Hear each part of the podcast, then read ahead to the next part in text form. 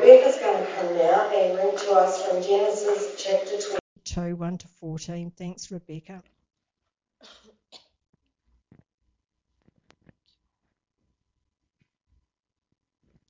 Okay, Genesis chapter 22, 1 to 14. Sometime later, God tested Abraham. He said to him, Abraham, here I am, he replied. Then God said, Take your son, your only son, whom you love, Isaac, and go to the region of Moriah. Sacrifice him there as a burnt offering on a mountain I will show you. Early the next morning, Abraham got up and loaded his donkey. He took with him two of his servants and his son Isaac. When he had cut enough wood for the burnt offering, he set out for the place God had told him about. On the third day, Abraham looked up and saw the place in the distance. He said to his servants, Stay here with the donkey while I and the boy go over there. We will worship and then we will come back to you. Abraham took the wood for the burnt offering and placed it on his son Isaac, and he, himself carried the fire and the knife. As the two of them went on together, Isaac spoke up and said to his father Abraham, Father? Yes, my son, Abraham replied. The fire and wood are here, Isaac said, but where is the lamb for the burnt offering? Abraham answered, God himself will provide the lamb for the burnt offering, my son. And the two of them went on together. When they reached the place God had told him about, Abraham built an altar there and arranged the wood on it.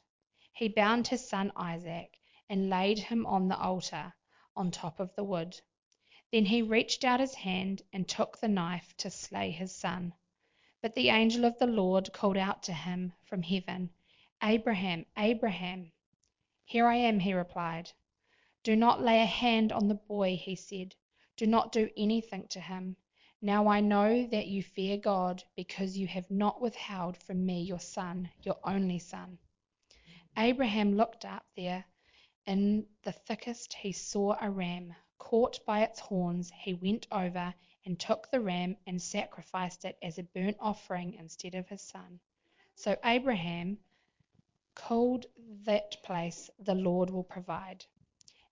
And to this day he said, On the mountain of the Lord it will be provided.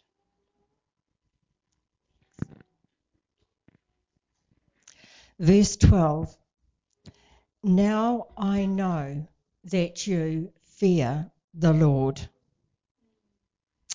My message this morning is titled The Fear of the Lord, and we will look at what it is not, what it is, and how to receive it. But first, let's continue to read this passage from Genesis um, chapter 22. So pick it, pick it up again at verse 15.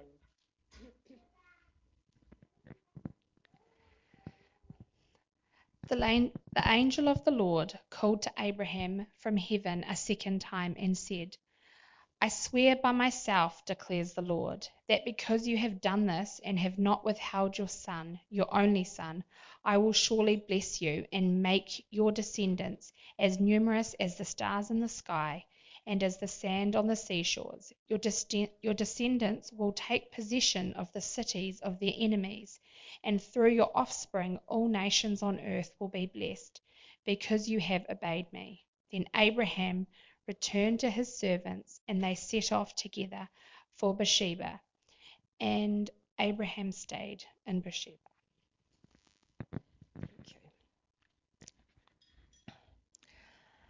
What a powerful event this was.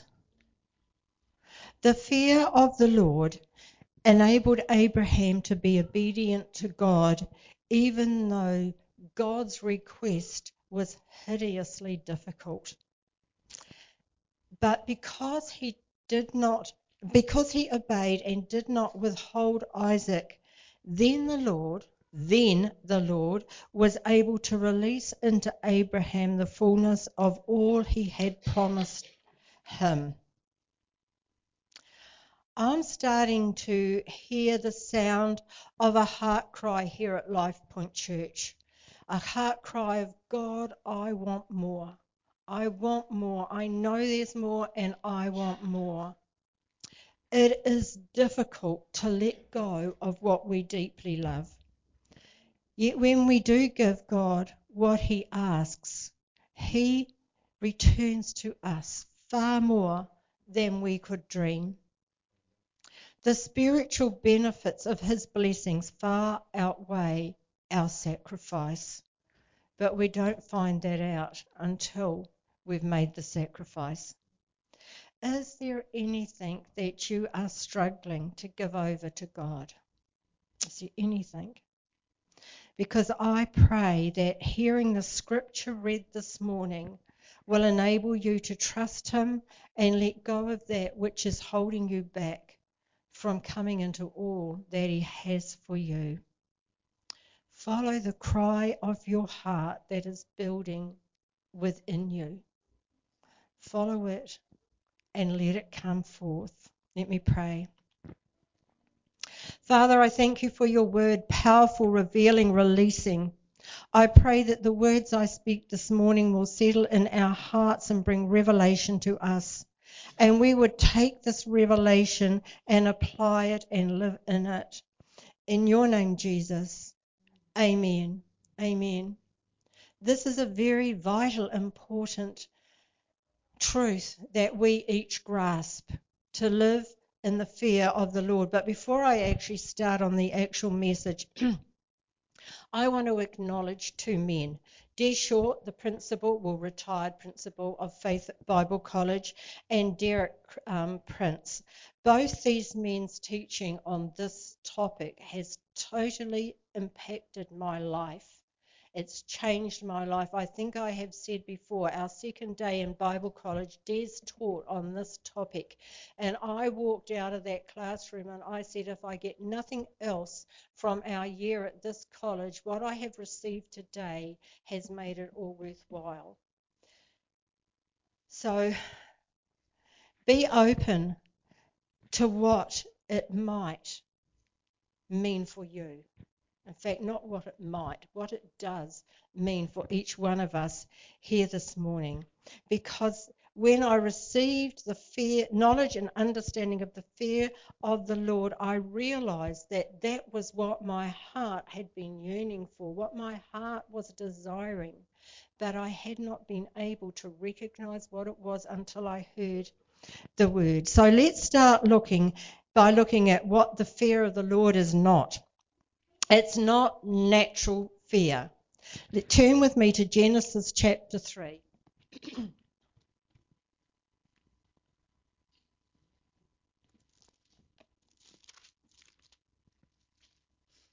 Starting at verse 8, just to put the scripture in context. Adam and Eve have just eaten the forbidden fruit. So, starting at verse 8. Then the man and his wife heard the sound of the Lord God as he was walking in the garden in the cool of the day, and they hid from the Lord God among the trees of the garden. But the Lord God called to the man, Where are you?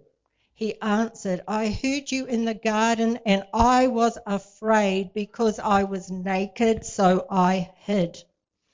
And he said, Who told you that you were naked? Have you eaten from the tree that I commanded you not to eat from. And there we have the passage following on from that, which I don't want to get involved in today, but it's good to have a look at it, you know, because it's human nature. You go on and you see, well, Adam says, Eve made me do it. Eve said the serpent made me do it, and the serpent says, well, it's your fault, God, because you gave them any, made them anyway. If you're doing something wrong, this has nothing to do with my message, but I feel to say it. If you're doing something wrong, don't blame somebody else. Don't pass the buck. Don't make someone else look bad to make yourself look good. Own up. Yeah, did it. Sorry, shouldn't have. Please forgive me. If you are afraid of God, it is because you either don't know Him or because you have something to hide. But there's no way you can hide from God because He knows all things. Nothing is hidden from Him. He knew where Adam and Eve were. He knew what they were up to. He knew what they were doing. He needed to hear it from them. You can't hide from God. There is nowhere where God is not. You can't be intimate with someone that you fear. God's desire is to have an intimate relationship with each one of us. And please, just to clarify, when I talk about intimacy, I'm talking about the full meaning of the word of knowing and being known. 2 Timothy 1 7, many of you know this. God did not give us a spirit of fear, but a spirit of power, love, and of self discipline. Spiritual fear is demonic. Um, it, it, it's a demonic fear that enters into our spirits through the occult, through watching horror movies, playing demonic computer games, listening to the enemy's lies. You know, we've had sermons on that over the last month about what you're listening to. Be careful, you know um, the enemy says, Oh, you can't do that. What will people think of you? Well, you know what? I saw a brilliant post on Facebook this week. This is what it said. Our job is not to get everyone to like us. Jesus said we are salt, not sugar. Good to remember that, isn't it? If you have allowed a spirit of fear into your life, then come and get prayer and get it out of you. And if you are dabbling in the occult, then stop stop and get prayer because it is affecting your life, even if you are only doing it for fun. You know, some of the biggest deliverance sessions I've had are people who've played with the Ouija board just for fun. It was a bit of a laugh at a party, or we used to do it at lunchtime at school, people have said to me. It's not fun, it's dangerous. It's dangerous and it will affect you. And if you have been involved in any of these things, then you will have a spirit of fear in you because the enemy will come through any door that we open to him. So if the fear of the Lord isn't that, what is the fear of the Lord? The fear of the Lord is a response to a revelation of God. It means to venerate him, to honor, to respect, to revere, to stand in awe of him. When we have the fear of the Lord, we will love what he loves and he, we will hate what he hates. So, how do we know if we have the fear of the Lord already? What is important to him will be important to us, will be our priority. We will love righteousness and hate sin not the sinner, the sin. God loves sinners, but he hates what they do because he knows it is destroying them. When we have the fear of the Lord, we tremble at his word. We will obey him instantly, even when it doesn't make sense. We will obey him instantly, even when what he's asking us to do is going to hurt we will obey him instantly, even when we won't benefit from it. The Bible is full of scriptures that talk about the fear of the Lord and about the advantage believers who live in this have. Now, I suggest you write the addresses for these scriptures down because I have to plough through them pretty quickly. But I encourage you to go back over them, look at them deeply, and just allow the Spirit of God to speak into your heart truth from these scriptures. So the first one is Isaiah 33, verse 6. He will, oh, I can't read that with my glasses on. he will be the sure foundation of your times, a rich store of salvation and wisdom and knowledge. The fear of the Lord is the key of this treasure. Some translations say the fear of the Lord is the Lord's treasure. I think it doesn't matter which translation, you get the message. You get the message. It's God's treasure. Proverbs chapter 1, verse 7.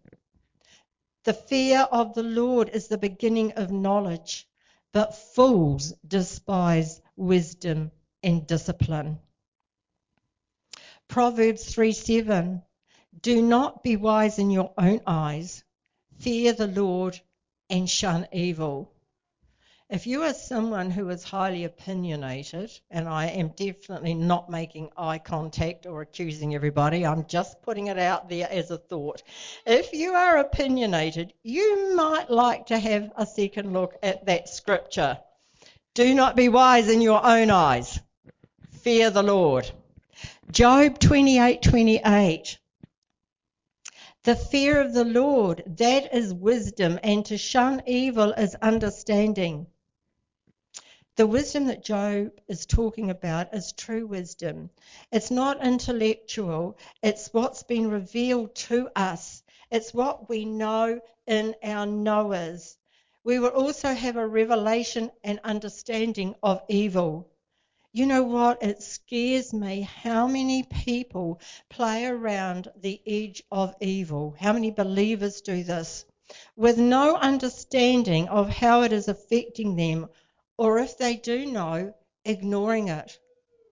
Some of the programs that I have heard believers say they watch on TV, I think, seriously, why are you filling your eye gate, your ear gate with that?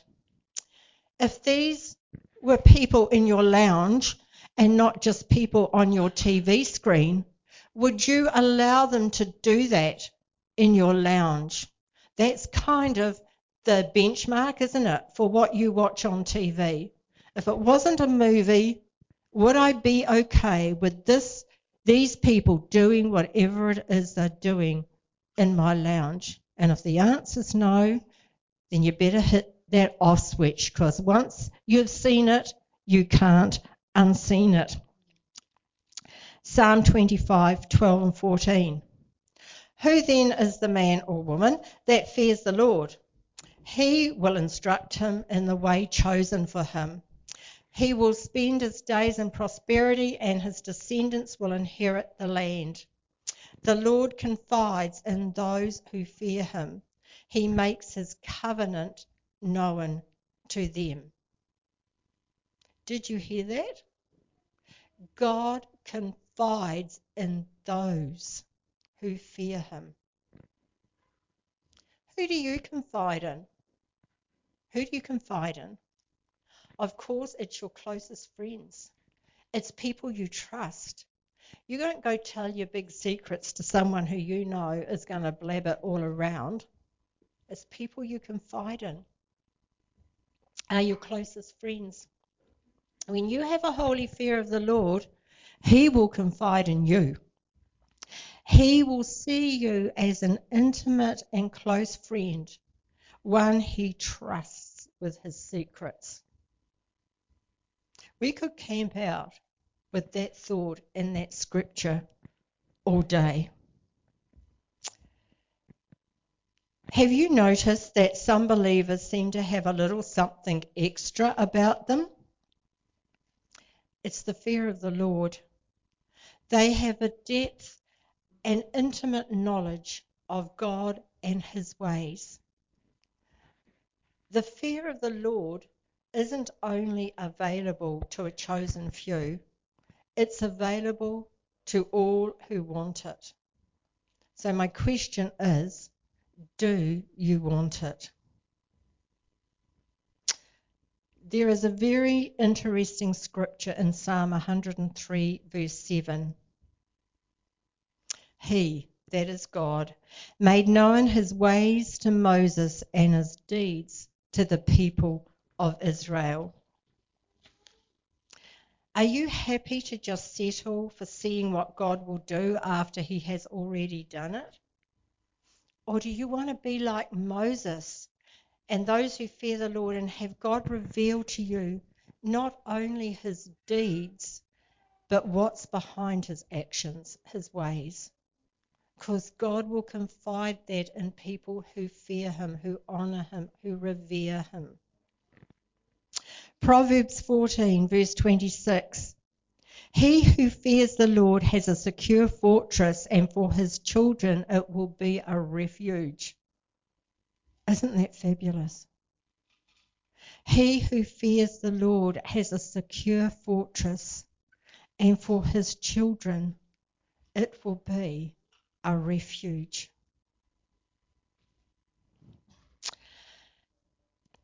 What are you trusting in? Is whatever you trust in a more secure fortress? Proverbs 22 4. Humility and the fear of the Lord bring wealth and honor and life. Wow. This is ours not because we earn it, but because we meet the condition. You know, I hope these scriptures are whetting your appetite to make you hungry to know more of the fear of the Lord. Just a couple of New Testament scriptures to confirm it's for our side of Calvary too. Acts chapter 9, verse 31. Then the church throughout Judea, Galilee, and Samaria enjoyed a time of peace. It was strengthened and encouraged by the Holy Spirit. It grew in numbers, living in the fear of the Lord. The fear of the Lord brings peace and fruitfulness. The tangible presence of God is found in an atmosphere of respect and reverence and worship. Most, if not all, Sunday mornings during the worship practice, the tangible presence of the Lord is very powerful and it remains throughout the service. The word flows, people are touched, healed, set free. In other words, lives are changed when people who fear the Lord come together corporately in His presence. It's powerful. James chapter 4, verse 8. Come near to God, and he will come near to you. Wash your hands, you sinners, and purify your hearts, you double minded. It's not God who determines our level of intimacy with Him. We draw near Him and He responds. God is more passionate for relationship with us than we are for Him. But we can't be double minded. We can't be double minded. We can't want all that God has got for us and want all of what we want too because it won't work. Fear of the Lord is putting aside what we want and embracing all who God is and what He wants. So I guess it begs the question are, why are we not more intimate with Him?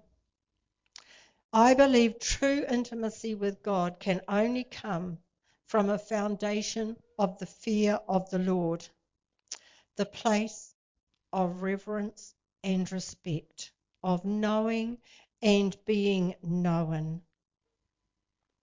Putting our faith and our trust in God. It's important that we stay balanced in our walk with the Lord. It concerns me how many messages are out there about what Jesus will do for us. And yes, we need to know that. We need to hear those messages. We need to know what is rightly ours uh, in the Lord. But we also need to know the other side of it. First, come into the fullness of knowing Him, the giver of the gifts. The giver of the gifts. God is holy. God is holy. Yes, he tells us to approach his throne of grace boldly. But that doesn't mean we just barge in, take what we want, and race out again. Our whole Christian walk is about our relationship with the Trinity God the Father, Jesus our Saviour, and the Holy Spirit doesn't, God doesn't just want obedient slaves. He wants a people who love Him, who cherish Him, and who know and respect the deep things about Him. This is living in the knowledge and understanding of the fear of the Lord. Don't settle for a shallow walk with the Lord. Go for the deepest that you can get. Go for the deepest. So, how do we gain the fear of the Lord? Well, I'm glad you asked me that because I know the answer. Turn to Proverbs chapter 2.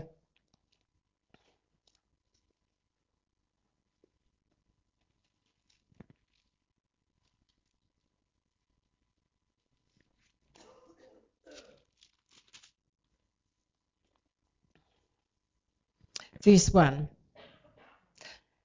My son, daughter, if you accept my words and store up my commands within, within you, turning your ear to wisdom and applying your heart to understanding, and if you call out for insight and cry aloud for understanding, and if you look for it as for silver and search for it as for hidden treasure, then you will understand the fear of the Lord and find the knowledge of God.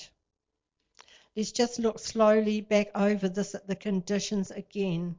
If you accept my words and store up my commands within you, you turn your ear to wisdom and applying your heart to understanding.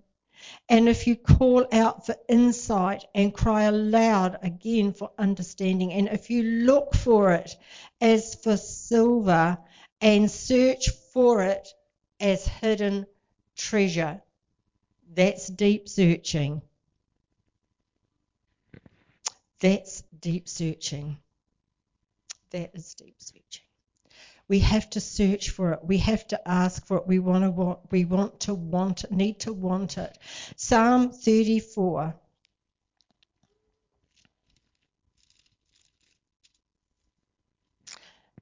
Verse 11. Come, my children, listen to me. I will teach you the fear of the Lord. So it all comes back to the Lord. I will teach you the fear of the Lord.